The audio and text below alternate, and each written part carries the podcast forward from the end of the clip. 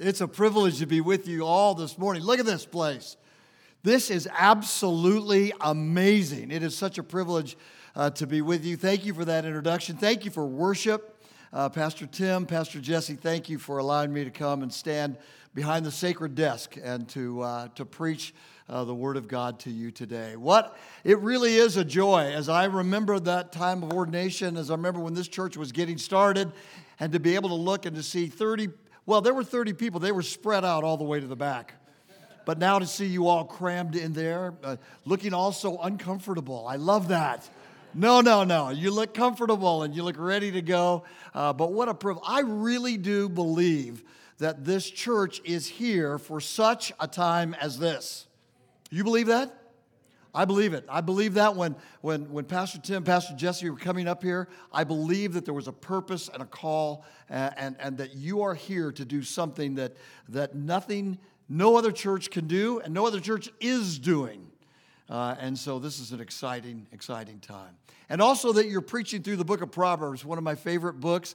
A privilege to be asked to come uh, during this time that you're teaching through Proverbs. Uh, now, to say at the very beginning, time out. The pastor always has the right the next week to clean up the heresy if I commit any here today, right? So when you have a when you have a guest speaker, you never know what you're going to get. But uh, uh, Pastor Tim will follow this up next week. And and uh, but Proverbs is such a powerful book to me, partly because of my story.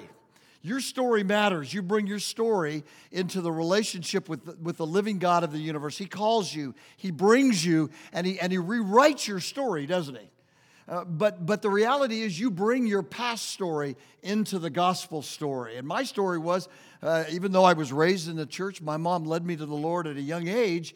My dad and my mom divorced when I was 10, and I didn't have a role model in the home to teach me how to live. I didn't have a man that was willing to teach me what it meant to be a man. And so the reality is, we try to write our own code, we try to figure it all out on our own. And oftentimes, as we write our own code of manhood, man, we know that if God's not in the picture, we write the wrong code of manhood. And we end up with a defective manhood. And so Proverbs became uh, one of those great books for me as sort of the father teaching the son how to be a man, to live in the real world as it is.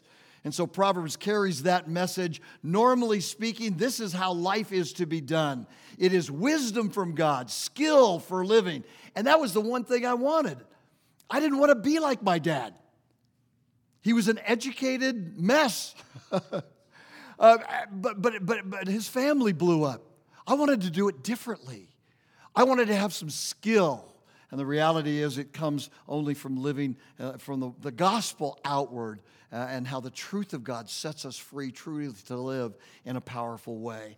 And so uh, I, love, I love the book of Proverbs and how powerful it is for giving us skill for our everyday life. Proverbs 1 7 actually is the verse of the month for the ministry I serve in the greater Orlando area called Forge. Uh, the fear of the Lord is the beginning. How many have this memorized, actually? Are you forcing them to memorize this, Pastor Tim?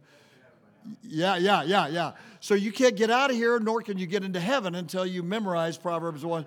kidding, kidding. Proverbs 1 7. The fear of the Lord is the beginning of wisdom. Fools despise wisdom and instruction. What a great place to start as we think about decision making in the will of God.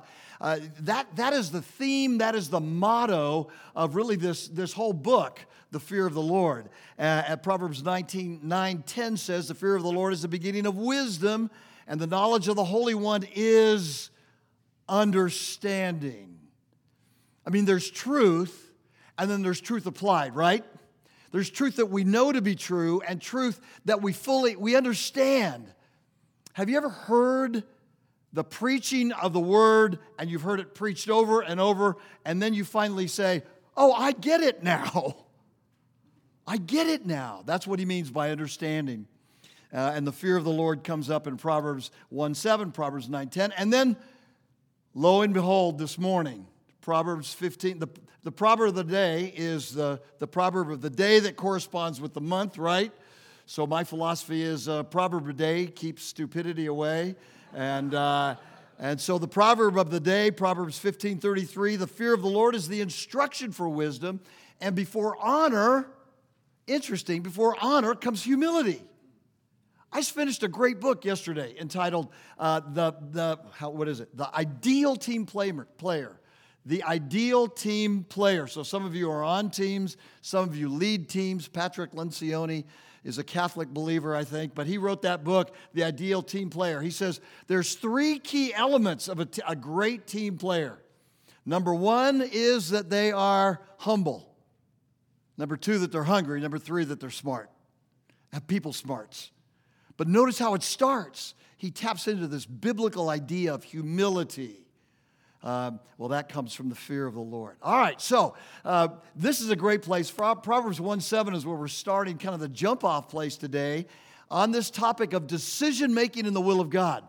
And uh, I, I, let me give you a little background behind that title. I stole that title from a book that came out when I was going to Biola College back, uh, it was right after the first ice age uh, in Southern California. And this book came out, Decision Making in the Will of God. It's a great book, a very influential book at that time. Uh, and um, I, I had it for years. I, I don't have it anymore because I loaned it to a Christian.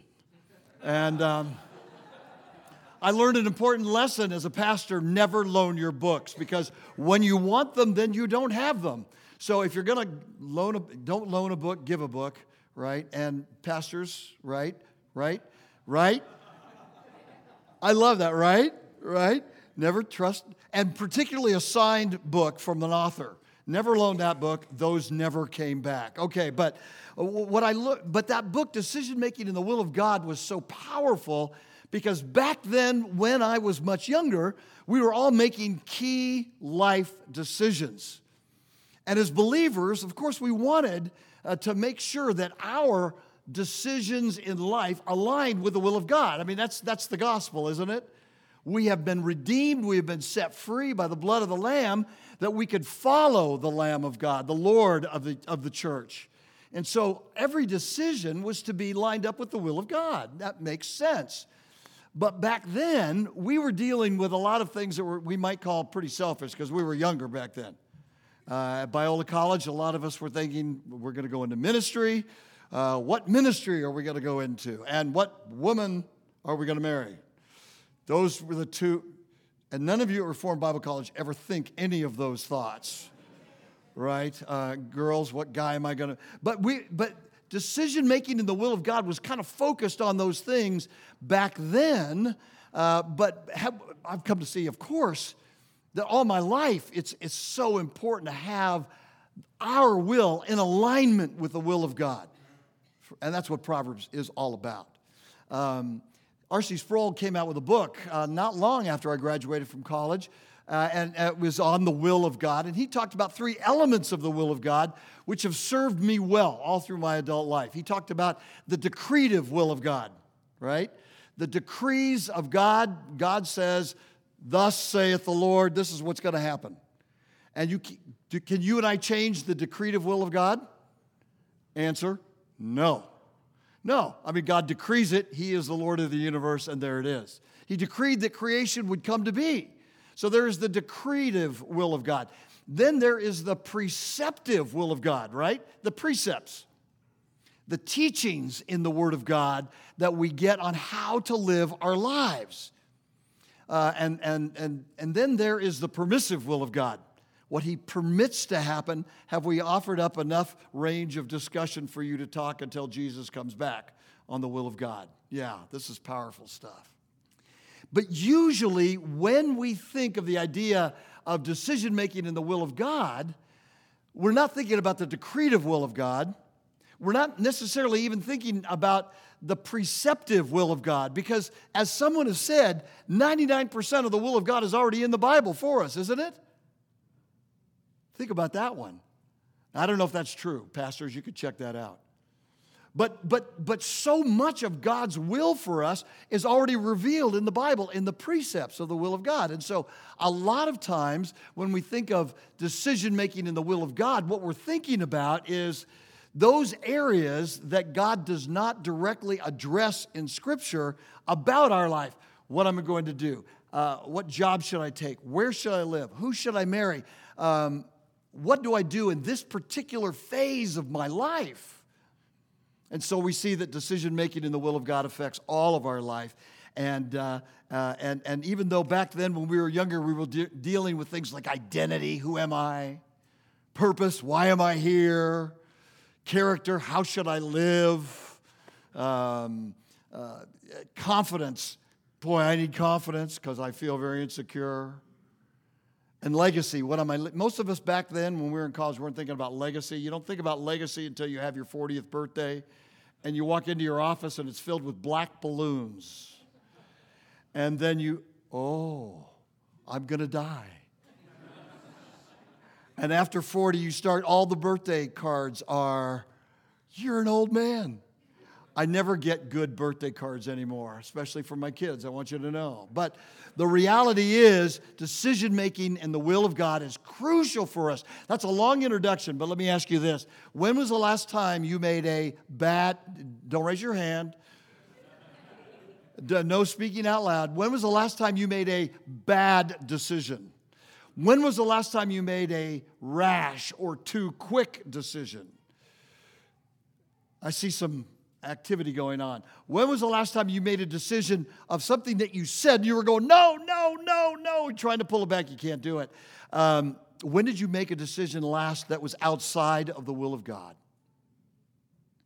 And what were the consequences? So, I want to just give some guidelines from Proverbs about making decisions real quick. I understand that we have until three o'clock today, so uh, we're going to get a whole survey of the book of. I don't speak that long. I do not speak as long as your pastors. So, oh, well, I don't know. Today, we'll see. But you've got your outline. I got four points that I want to make, uh, make about decision making in the will of God. And the first one is that the starting place for good decisions is really the fear of the Lord, isn't it? Uh, the starting place for making good decisions in life is the fear of the Lord. Proverbs 1 7. The fear of the Lord is the beginning of wisdom. Fools fools. And what are the types of people that we find in the book of Proverbs? There are fools, there are the naive, the simple, the untrained, the immature, and then there's the scoffers, which is the worst. Depends on the scholar that you read at the time, but many would say that the scoffer is the worst. Uh, the fool, uh, the, the scoffer is the extension of the fool, is even worse than the fool. Well, uh, be that as it may, uh, what we see here is that the fear of the Lord is the beginning of all wisdom Wisdom is skill, and in this case, skill in decision making. So the fear of the Lord is the starting point for making all, all decisions. Charles Bridges made a great point, uh, and he was a great commentator from, uh, I believe, the 1700s. But, but he said this that the fear of the Lord is that, listen, I love this, that affectionate, did you quote this already? Whenever you preach someplace, call the pastor and ask him. So you have this memorized. Uh, that affectionate reverence by which the child of God himself humbly and carefully uh, bends himself humbly and carefully to his father's law. I could quote your pastor or Charles Bridges on that. That af- the fear of the Lord is, listen, that affectionate reverence by which the child of God bends himself humbly and carefully to his Father's will. And I love that. Affectionate reverence for the, for the laws of God. If you read Psalm uh, 119, you know that there are eight different words associated with the Word of God or the law of God, eight synonyms. The law of God is mentioned 25 times, testimonies 23 times, the precepts of God 21 times, 22 times for the commandments, the righteous judgments, only four, statutes, 22, the word of God, 41, ordinances, 20. There's a lot of different ways of saying it, but the fear of the Lord is when we affectionately bow ourselves to the law, the word, the truth, the teaching of God's word. Why? Why in the world would we bend ourselves affectionately to our Father in heaven and say, I want your law? I want your priests. I want them, please. Uh, I want them. Why? Only if you know that that Father loves you more than you could ever imagine and has an incredible plan for your life. Only when you understand the grace and mercy of God as exhibited in the cross of Jesus Christ can you ever say, Teach me your law, teach me your words. Because it is the grace of God that energizes all growth. We talked about becoming like Jesus Christ today. Uh, the will of God in 1 Thessalonians, the will of God is our sanctification. Why should we want to grow up? in Christ. Why should we want to become like Christ? Because the grace of God says that we have been loved before the foundation of the world, redeemed in the blood of Christ, that Jesus lived for us and he rose again on our behalf. And we God has no you know God's not angry at you. You know that, don't you? You say, "You don't know what I did this week." No, but I'd like to know. Tell me, I need some sermon illustrations. But it doesn't matter. If you put your faith in Jesus Christ, you go running back to your Father because of Jesus.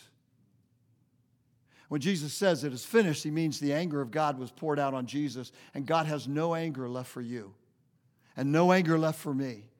All he has is his grace and mercy in our lives. And his laws and his commandments and his precepts are to teach us, to set us free. You shall know the truth, and the truth shall set you free. Uh, and, and, so the beginning of all this is the fear of the Lord. To make great decisions is to come back to the gospel again and again and again. And remember, when we have to make decisions, that we come back to the one who loves us and whose word is, is calculated and set up that we would be set free and have the best possible life in a broken world.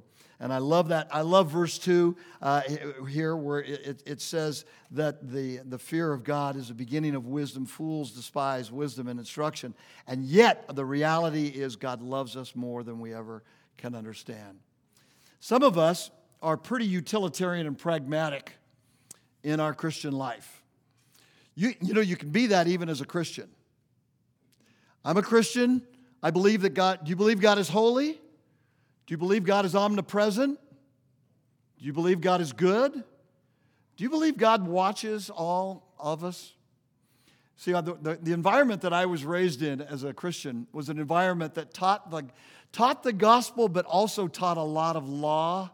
And I, I think what was more real to me growing up was not the grace of God, but was the judgment of God. So, as a little boy being raised in the church, I, I was going to try and do what God wanted me to do. You know why? Because little boys step out of line a lot. And God just loves to squash us like a bug, doesn't He? If we step out of line. No, you're right. No, He doesn't.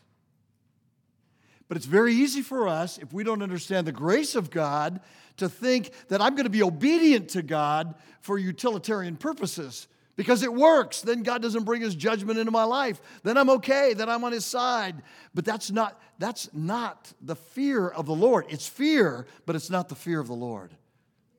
Because the fear of the Lord is that humble uh, uh, son, daughter coming and bending before the Father who he knows loves them deeply and has an incredible plan for their life. Um, all right, I'm going to read an introduction of an Old Testament passage here, real quick and I want you to tell me where it's from. You ready? Okay. Uh, and God spoke these words, saying, I am the Lord your God who brought you out of the land of Egypt, out of the house of slavery. You shall, where does that come from? Exodus 20. You shall have no other gods before me. Uh, you shall not make for yourself graven images. You shall not carry the name of the Lord your God in vain. And it goes on and on. You got those all memorized? But I love verse 2. I am the Lord your God who did what? Who brought you out of the land of Egypt, out of the house of slavery. I set you free. And what we often forget about the Ten Commandments is how those were given after they had been set free. This is how you live after you get set free.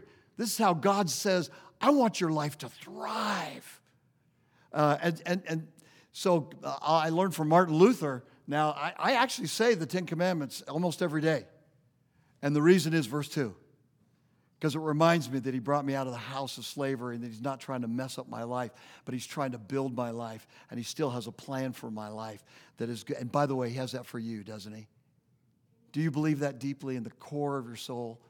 Uh, and so, decision making in the will of God starts with the understanding the fear of the Lord. Uh, and by the way, this is New Testament teaching too, right? Romans 12 I urge you, therefore, brethren, by the mercies of God, that you may present yourself a living sacrifice. Why? Because of the mercies of God, the grace of God, uh, and the affectionate bending to the will of God is the starting point for making all decisions in life. And that opens up the scripture because I realize God is not trying to mess up my life, He's trying to build my life. Something that my earthly father was not able to do and apparently didn't want to do, my heavenly father says, I am available to you 24 7, 365. Okay, this is going to sound like guilt. It's not. You ready? In the morning, when you wake up, do you read scripture? Do you have a daily, what I call a daily appointment with God? Do, do you have devotions? They used to call it the family altar, I think. I don't think it meant that they sacrificed chickens out in the backyard.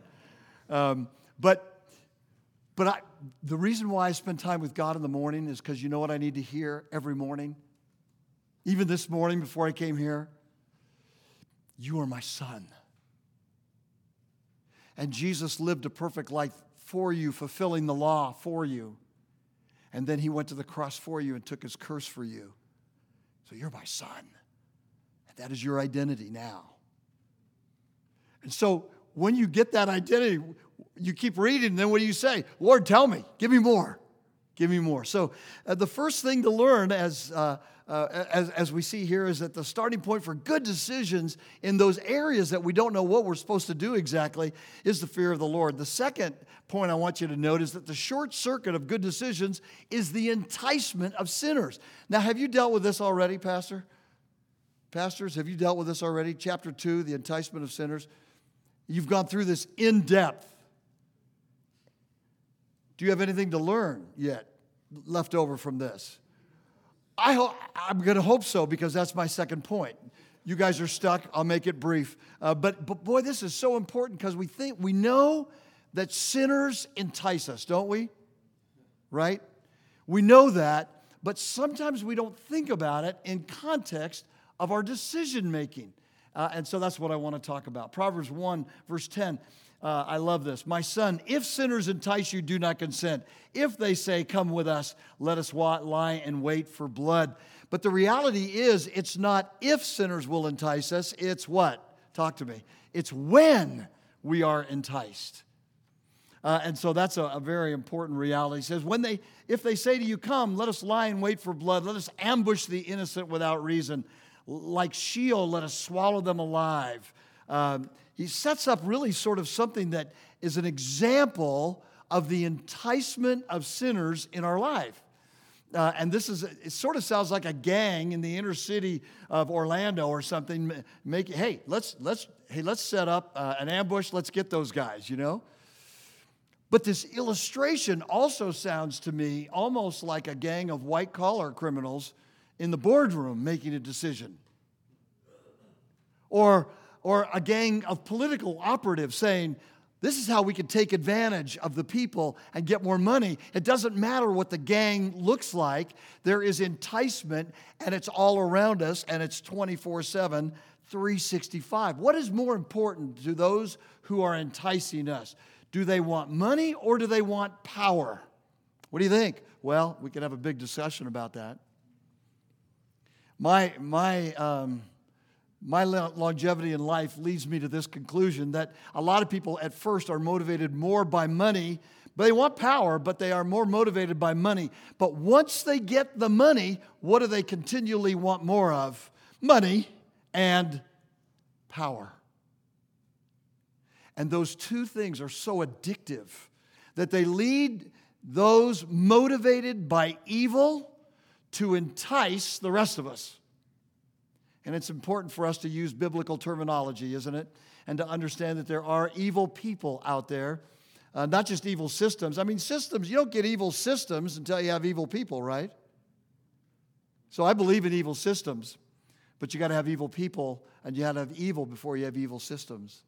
And so it's important for us to understand that enticement is everywhere, and we're getting blasted with it so much.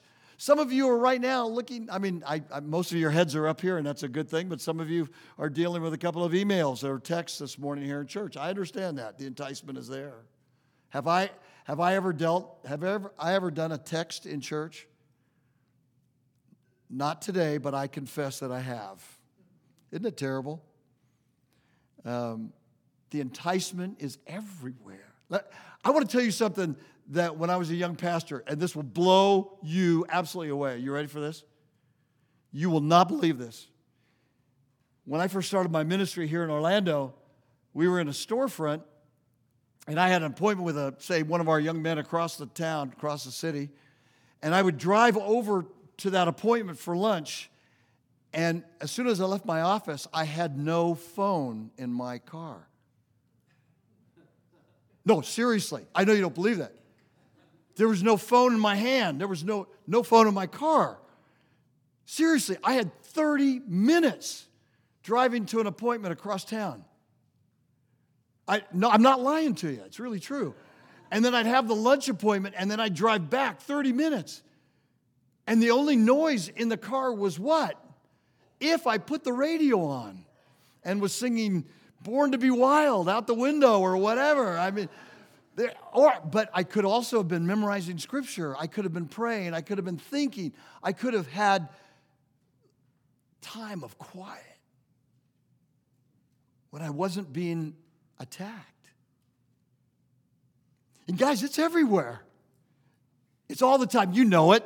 You know it, I know it, but the enticement is so powerful that, that even recent studies are, are, are showing that if you will put your phone down, if I'll put my phone down for a, a few hours a day at a time, maybe even a day at a time, it'd be hard to get our work done sometimes. But the reality is, we would have greater peace of mind and may be able to hear God more when it comes to making uh, decisions that are crucial to our life. And so it's important to understand that enticements are everywhere. And these enticements to sin are partly so they can control us, but also so they can mess up our lives. Look what it says in verse 17. It says, For in vain is a net spread in the sight of any bird, but these men lie in wait for their own blood. They set an ambush for their own lives. Such are the ways of everyone who is greedy for unjust gain. It takes away the life of its possessors. That is an incredible warning. That what these people are trying to do that entice us is they want to control us so that we'll mess up our own life. Do they think that intentionally? I don't know. But I know the evil one does, that Satan does, that he wants us to live a horrible life. You know that you have somebody that absolutely hates your heart, hates you with all that you are and that's the evil one. And the evil one hates you because he hates God, and he wants to see you live a miserable life because it's the only way he knows to get back at God. I think Satan thinks he's going to win. He's not. We know he's not. But the reality is, is he wants to entice us, and he's got a lot of uh, demonic powers, and he's got a lot of willing human beings to be a part of the process uh, to get us to fall. And so uh, the reality is, is that enticements to sin are everywhere, and, and, and they want to destroy our lives. And so uh, th- this is what I love when it follows this in verse 20. It says, Wisdom cries aloud in the streets in the market. She raises her voice at the head of the noisy streets. She cries out. That feminine uh, pronoun there is interesting, guys. That gets my attention. I don't know if it gets your attention. Why in the Hebrew text uh, does it use the feminine pronoun to get our attention about wisdom? Perhaps men, it's because we, uh, we tend not to listen and we need the proverbial whoop upside the head. So he gives it to us right here. Wisdom is a lady. Ladies, do you always, 100% of the time, have wisdom for us men? Say yes, it's okay. Thank you for shaking your head no, because uh, I was going to say that. Uh, but, but the reality is, we men need to listen to each other as brothers, and we need to listen to each other as sisters. We need wisdom, and we need it from human beings, but we mainly need it from God. Uh, she cries out. So, what we learn about this is that God is not trying to keep anything from us, that God is the great communicator and that He's always giving His wisdom to us in His Word. It's out there, it's cast out there, and with other people, and we need to listen. How long, those simple ones, will you love being simple? How long will scoffers delight in their scoffing and fools hate knowledge? Now, now this, this is where it's going to get a little intense. Be listening because this is this gets my attention. She calls out to us, Lady Wisdom calls to us and says, Follow my way. Don't go this way, go this way. Skill and the fear of the Lord says, This is how you should make a decision. If you turn to my reproof, I'll pour out my spirit on you. I'll make my words known to you because I've called and you refused. What happens when we hear the wisdom of God and then we directly turn the other way? Well, Proverbs tells us. Verse 24 Because I've called and you refuse to listen, and stretch out my hand, and no one is heeded, because you've ignored all my counsel and would have none of my reproof. These are hard words. You ready? You ready? I will also laugh at your calamity. I will mock when terror strikes you. When terror strikes you like a storm, and your calamity comes like a whirlwind, when distress and anguish come upon you. Then you will call on me, and I will not what? Answer. Now, we have to put this into a perspective. I think that uh, is God, is God the Father, is your Father, is your Lord Jesus Christ, is He unavailable when you and I make a bad decision? No, He's not unavailable.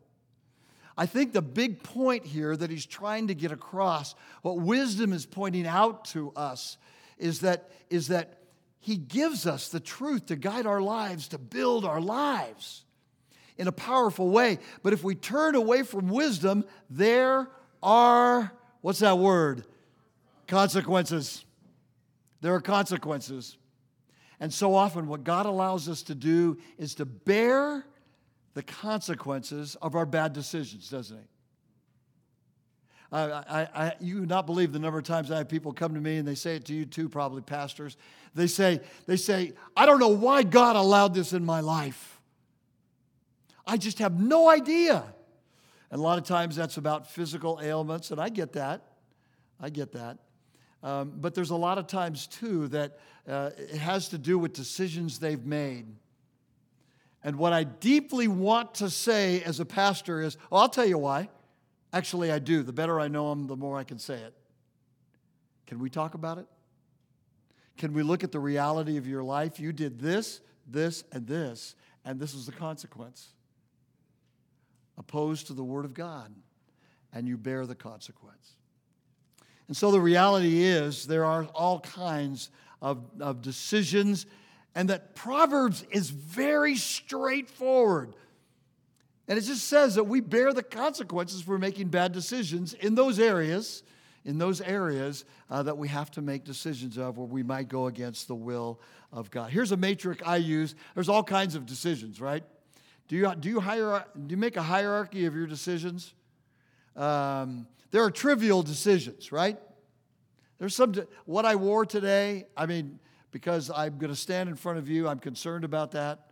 Um, but at the end of the day, what I wore today, is that a very important decision? No. That's really a trivial decision, right? Um, we have a lot of trivial, we have short term, moderately uh, impactful decisions. Short term, moderately impactful decisions. Then we have long term, moderately impactful decisions, right? Then we have short term, big impact decisions. And then there are long term, major impact decisions. That's kind of a matrix that I use, matrix that I use when I make decisions. I say, what kind of a decision is this? And a lot of times I am wrapped up with silly decisions, and my wife will often tell me that in so many words. um, like, that's silly. It, and that's a good thing. I need that kind of stuff. But the reality is, every decision we make has a cost, doesn't it? Uh, every decision we make has a cost. Sometimes there's a spiritual cost, sometimes there's a monetary cost. Almost always there's a time cost, there's an emotional cost, there's a relational cost. And so, as we think about decision making in the will of God, and we understand that the fear of the Lord is the beginning of that, uh, and, and that the reality is, is that we're enticed so much in so many different areas to make bad decisions. I guess one of my questions to you today is what entices you the most in every way? Or we're all different, right? Money, sex, power, we're enticed. But, but all of us are unique in those things that entice us and that draw us. And sometimes it's our temperament. Those of you that are externally oriented, uh, sanguine, everybody loves you, you're the life of the party, you want approval. Some of you are lions and you want to control everything, and your biggest fear is losing control. Um, uh, some of you, some of you are anal- deeply analytical people, and you always want to be right, uh, and you fear being wrong. And some of you just don't like change, right? And you fear change some of those temperamental things also affect how we make decisions. So Proverbs 4 has been very helpful for me, verse 23. Proverbs 4:23 says, "Watch over your heart with all diligence, for from it flow the springs of life." And what has helped me so much in making decisions over the years at every phase of life is to try to know uh, t- try to answer this question What entices me, and why do I do what I do in the way I do it? What is, what is drawing me uh, to, to make a decision in this way before I make the decision? Uh, and that's why a lot of times in my daily appointment with God, I, I spend time trying to unpack the confusion at the beginning of the day. Lord, I got decisions I have to make today. Lord, but my mind is so confused here. I don't even know uh, what to think. So I start reading the word, and then sometimes I come right back to this verse. What's going on in your heart, son? What's going on inside you? And that's when I'll start journaling, because a lot of times I don't know what's going on inside me, what I'm feeling, what I'm frustrated about what I'm thinking. I would like to think that I'm always a biblically cerebral Christian, where I always think through uh, the proper confession of faith and all of Scripture. I'm always thinking biblically, but I'm not. So I need the Word of God to bring me back to think God's thoughts after Him, but I need time with my Father to also unpack my emotions, to know what's going on in my heart. Because the reality is, my decisions typically come from my heart. Our decisions come from our heart, which is the center of our being in the Hebrew way of thinking, and how powerful and important it is. So, what Proverbs teaches in a powerful way is the starting place of all good decisions is the fear of the Lord. The short circuit of good decisions is the enticement of sinners. I won't make good decisions if I'm enticed. And then, thirdly, I want you to note that the strategy for good decisions is what do you see on your outline there? Hard work. Hard work. Um, so I talked a little bit about temperament, and um, over the years I've had to struggle with the, uh, the, the temperamental proclivity for me to think that everybody is. Um, everybody's wonderful. Everybody has good motives. I love people. Uh, and so I can make a decision when it comes to hiring somebody or working with somebody, and I don't have to really do the hard work of thinking this through, right? Just trust everybody is good and wonderful and they will do their job. And I've had to learn that, um, that I tended to trust people too much. And that if you're going to make a good decision, it demands hard work about who you hire, how you spend your money, how you serve the Lord, how you do whatever you do. And if I don't take the time to make a good decision, and spend the hard work making a good decision ahead of time, then the question comes back when am I going to have the time to clean up my bad decision and take the time to make a good decision? So the Lord has convicted me over the years with Proverbs 2 My son, if you will receive my words and treasure my commandments within you, make your ear attentive to wisdom, incline your heart to understanding. If you cry out for insight and raise your voice for understanding, if you seek her as silver and search for her as for hidden treasures, then you'll understand the fear of the Lord and discover the knowledge of God. And so God is not trying to hide anything from us. But the Word of God says you got to seek it, right? He lays it out there. What's your next decision? Oh, what, what do you have to decide in terms of your time, your treasures, your talents, your job, uh, your family? Uh, areas where Scripture gives principles, but not specifics. That's where he says, You seek me, and I'll show you. You seek me, and it will come. I have never, never in my short life, and I was around at the time of the Apostle Paul. I have never not seen God lead when you pursue His word through the gospel of grace, when you do what you do here, when you exalt Christ, when you study the truth, when you're evangelizing other people with the gospel, when you're keeping kingdom focused and leading and being led by the Spirit of God. God will lead us. One thing I've learned about the scripture, uh, I used to think if I read it once, have you, met, have you ever met those people that say, I read the Bible? My neighbor across the street, I love him. He's a great guy. He needs Jesus. He thinks he's a Christian. I'm not sure. I'm not sure. I love him though. He's a great guy. And so he said to me, uh, Pete, I'm going to read the Bible this year. This is a couple of years ago. So I read the Bible. And he goes, You know what I found out? In the Bible, there's so many things that we say in common language that is found in the Bible. And I said, You're absolutely right.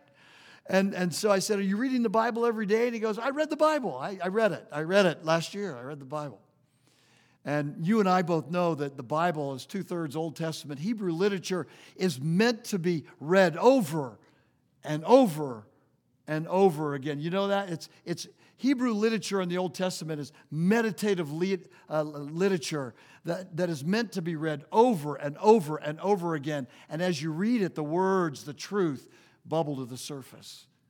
New Testament, the same, uh, uh, but it's meant to be read over and over and over so that as our lives grow and as we develop, we become even better decision makers. And that's why the Word of God has to richly dwell within us. And uh, God is ready all over to, um, uh, to, to, get, to get His guidance into our life. And it's absolutely stunning how, when you have to make a decision, how if you will jump into the Word of God at the beginning of the day, how the Word of God tends to align with some of the decisions that you have to. No, it doesn't align with your decision, but God the Father says this applies to you. And He does that through the Spirit as you read the Scriptures. So I hardly ever um, uh, start my day without reading a chapter of Proverbs because I found how Proverbs aligns with my actual schedule. Lord, I'm going to meet with Bill today. And I read a scripture and I go, whoa, it just is highlighted there. As he leads us and guides us uh, and the way that we should go, he will counsel us with his eye upon us. So the strategy for good decisions is taking the time uh, to study the Word of God, on a daily basis, on a regular basis. But here's another aspect I really encourage you to do, and that is to continue to memorize large chunks of Scripture. To take the time uh, as you can to memorize literally paragraphs in the Bible, literally books in the Bible as you can. Uh, and let the Word of God richly dwell within you. Part of the hard work of making good decisions is also uh, getting good and godly counsel. I read a book this morning, uh, read from a book this morning, uh, that was talking about C.S. Lewis, who loved to read medieval literature. Did you, uh, do, do you how many like meet reading medieval literature? Good, I see. Yeah, I, I know. And people, a couple people kind of going, yeah, sorta. Like, what is medieval literature? Um, how many of you like the, the, Chronicles of Narnia by C.S. Lewis? All right, there we go. He, story uh, along that level. C.S. Lewis loved a guy by the name of Boethius. Boethius was a philosopher in the fifth century, and Boethius uh, was writing at the time when the Ostrogoths were about ready to take over the Roman Empire. The Roman Empire was crumbling, and, and, and ancient philosophy of the Greeks was going to be lost and Boethius wrote this book called On the, uh, uh, on the Contemplation of Philosophy, on the consolation of philosophy. And, and, and he basically said this. He said, the, here's the bottom line story. The barbarians are taking over. We have all these guys from the north. He didn't say it this way, okay? It's in the original text in a footnote. We got all these guys with big old beards, fair skin. They, they're beer drinking thanes. I think a thane is a negative connotation. They're bad dudes. They're taking over the Roman culture, and we're going to lose all this wonderful Greek truth that we've had from the past. The barbarians are taking over. And we've got to preserve philosophy. So he wrote how important philosophy is. And I thought this morning, I thought, you know, that is really a paradigm of our day, isn't it? Because as those of us who were raised in America and some of us who are older, this is not the America that we were raised in. It's really different. It's not that it, the church is different. This church is biblical. I love this church. But our culture is different. And sometimes after I switch off the news, and I'm sort of a news junkie, but so I turn it off, I go, the barbarians are all around us. And we have to have the Word of God. Because it is only the Word of God that will sustain us. Because the barbarians have taken over. And they're taking over. And then, and then as I get angry, Jesus says, Remember to love your enemy. Oh, yeah, okay. And so I wake up and I say, Lord Jesus, help me to love those barbarians today. But the reality is, we need the Word of God that is permeating our lives and making great decisions so that we are set free. And then, lastly, and this is, uh, this is a short, short point the shock to bad decisions is quick repentance. Uh, okay, how many? I'd love to take a, a show of hands. How many of you have ever made a bad decision, please? Yes, I thank you, thank you. God bless you. I'm not the only one. Um, I, am not the only one. We all have made bad decisions, rash decisions, decisions unbiblical decisions. What there's a, Proverbs addresses how we can deal with a bad decision. My son, verse chapter six, verse one. My son, if you become a, a guarantor for your neighbor, or have given your handshake to a stranger, if you've been ensnared by the words of your mouth or caught by the words of your mouth, then do this, my son, and save yourself, since you have come into the hand of your neighbor. Go humble yourself and be urgent with your neighbor to free yourself. Give no sleep to your eyes, nor slumber to your eyelids. Save yourself like a gazelle from the hunter's hand, and like a bird from the hand of your fowler. This is a great illustration of a person that made a bad decision. It's like a guy that comes to you and says, "Hey, I want to borrow ten thousand bucks from you. I, uh, I, w- I want to buy a Lamborghini and I need ten thousand to get going. Would you give me ten thousand? And you say, "Yeah." And then you say, "Wait a minute. You work at Chick Fil A. You will never be able to pay this back." And you go running back to him and say, "Wait a minute. I, mean, I said something really stupid. I am going to give you ten thousand bucks. You'll never be able to pay that back. Would you let me out of that promise?" And, and, and I, love, I love this illustration because what it does is it says to us we make bad decisions, we make bad commitments from time to time. How do we address those things? When we sin, what do we do? Face it, right? When we make a bad decision with somebody, when we make a bad promise, we go, hey, I, you know what? I have to repent because I can't do this. The bad, the way we grow as Christians is not by making perfect decisions all the time. I would, lo- I would love to say that the Word of God always enables us to make good decisions all the time. It will, but sometimes I don't listen. The Holy Spirit of God leads us, but sometimes I'm not listening. So I make bad decisions. But as soon as I understand I've made a bad decision, a poor decision, an unbiblical decision, an ungodly decision, the, the, because of the gospel of grace, what do we do? We run right back to the cross. We run right back to our Father. Grace enables us to face ourselves. The gospel of grace says that God in Jesus Christ has so redeemed us perfectly that we are seen as those who are clothed in the righteousness of Christ. That God isn't angry at us, even when we make bad decisions. And we can run back to Him, and He will forgive us as we confess our sins to Him, as we deal with the situation. Sometimes when I make a rash decision, I have to live with the consequence. But 1 John 1 9 is for us, isn't it? If we confess our sins, He is faithful just to forgive us our sins and cleanse us from all unrighteousness. I love that. I need that. It's my life story. Uh, and I hope it is for you too. And so, as we go into this, uh, uh, get ready to walk out of here and, and go on with the rest of our day, and, and the day here is just beginning. I understand that. You have a great church day together, it is the Lord's day. So, my question to you is what decisions do you have to make?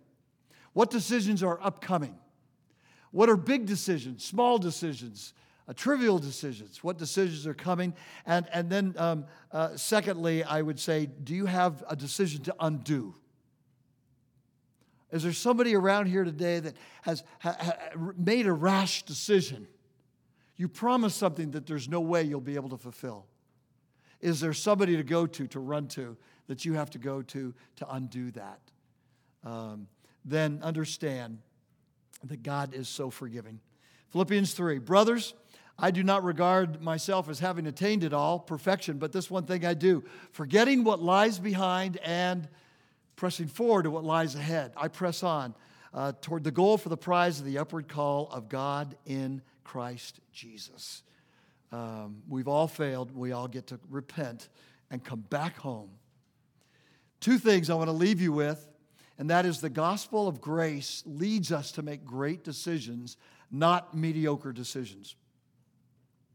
John Mason, uh, who's written a good little book uh, uh, entitled Your, Your Enemy is Average, says this He says, Mediocrity is a region bounded on the north by compromise, on the south by indecision,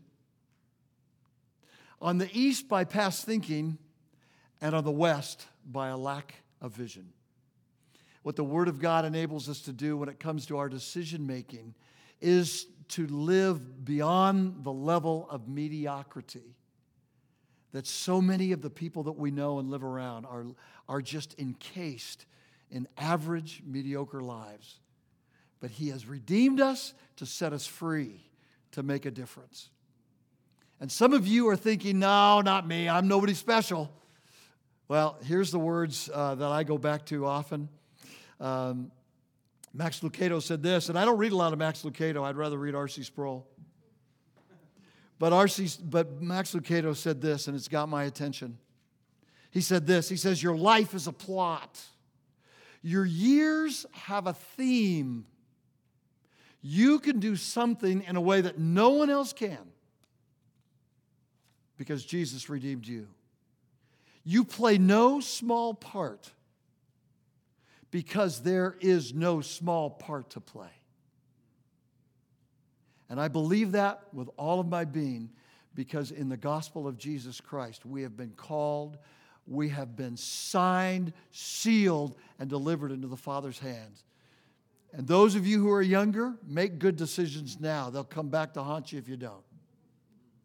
And those of you who are in middle age, make great decisions because everybody's looking. And when you get to my age, make great decisions because you don't have much time to redo them. decision making in the will of God. He is good and He loves you. You play no small part because there is no small part to play. Let's pray. Father, thank you. Thank you that you love us more than we could ever imagine. Thank you for the gospel of Jesus Christ. Thank you that we belong to you as deeply beloved daughters and sons through faith alone in Jesus' work. And I ask that you would bless uh, the teaching of this word, but I bless, I ask that you would bless these great people, uh, young, middle aged, and older age. Lord, I pray that you would bless the pastors, bless the ministry of this church, that it would continue to shine as a light in this great city. Uh, we commit this time to you as we pray in the strong name of our risen Savior, Jesus Christ. God's people said, Amen. Amen.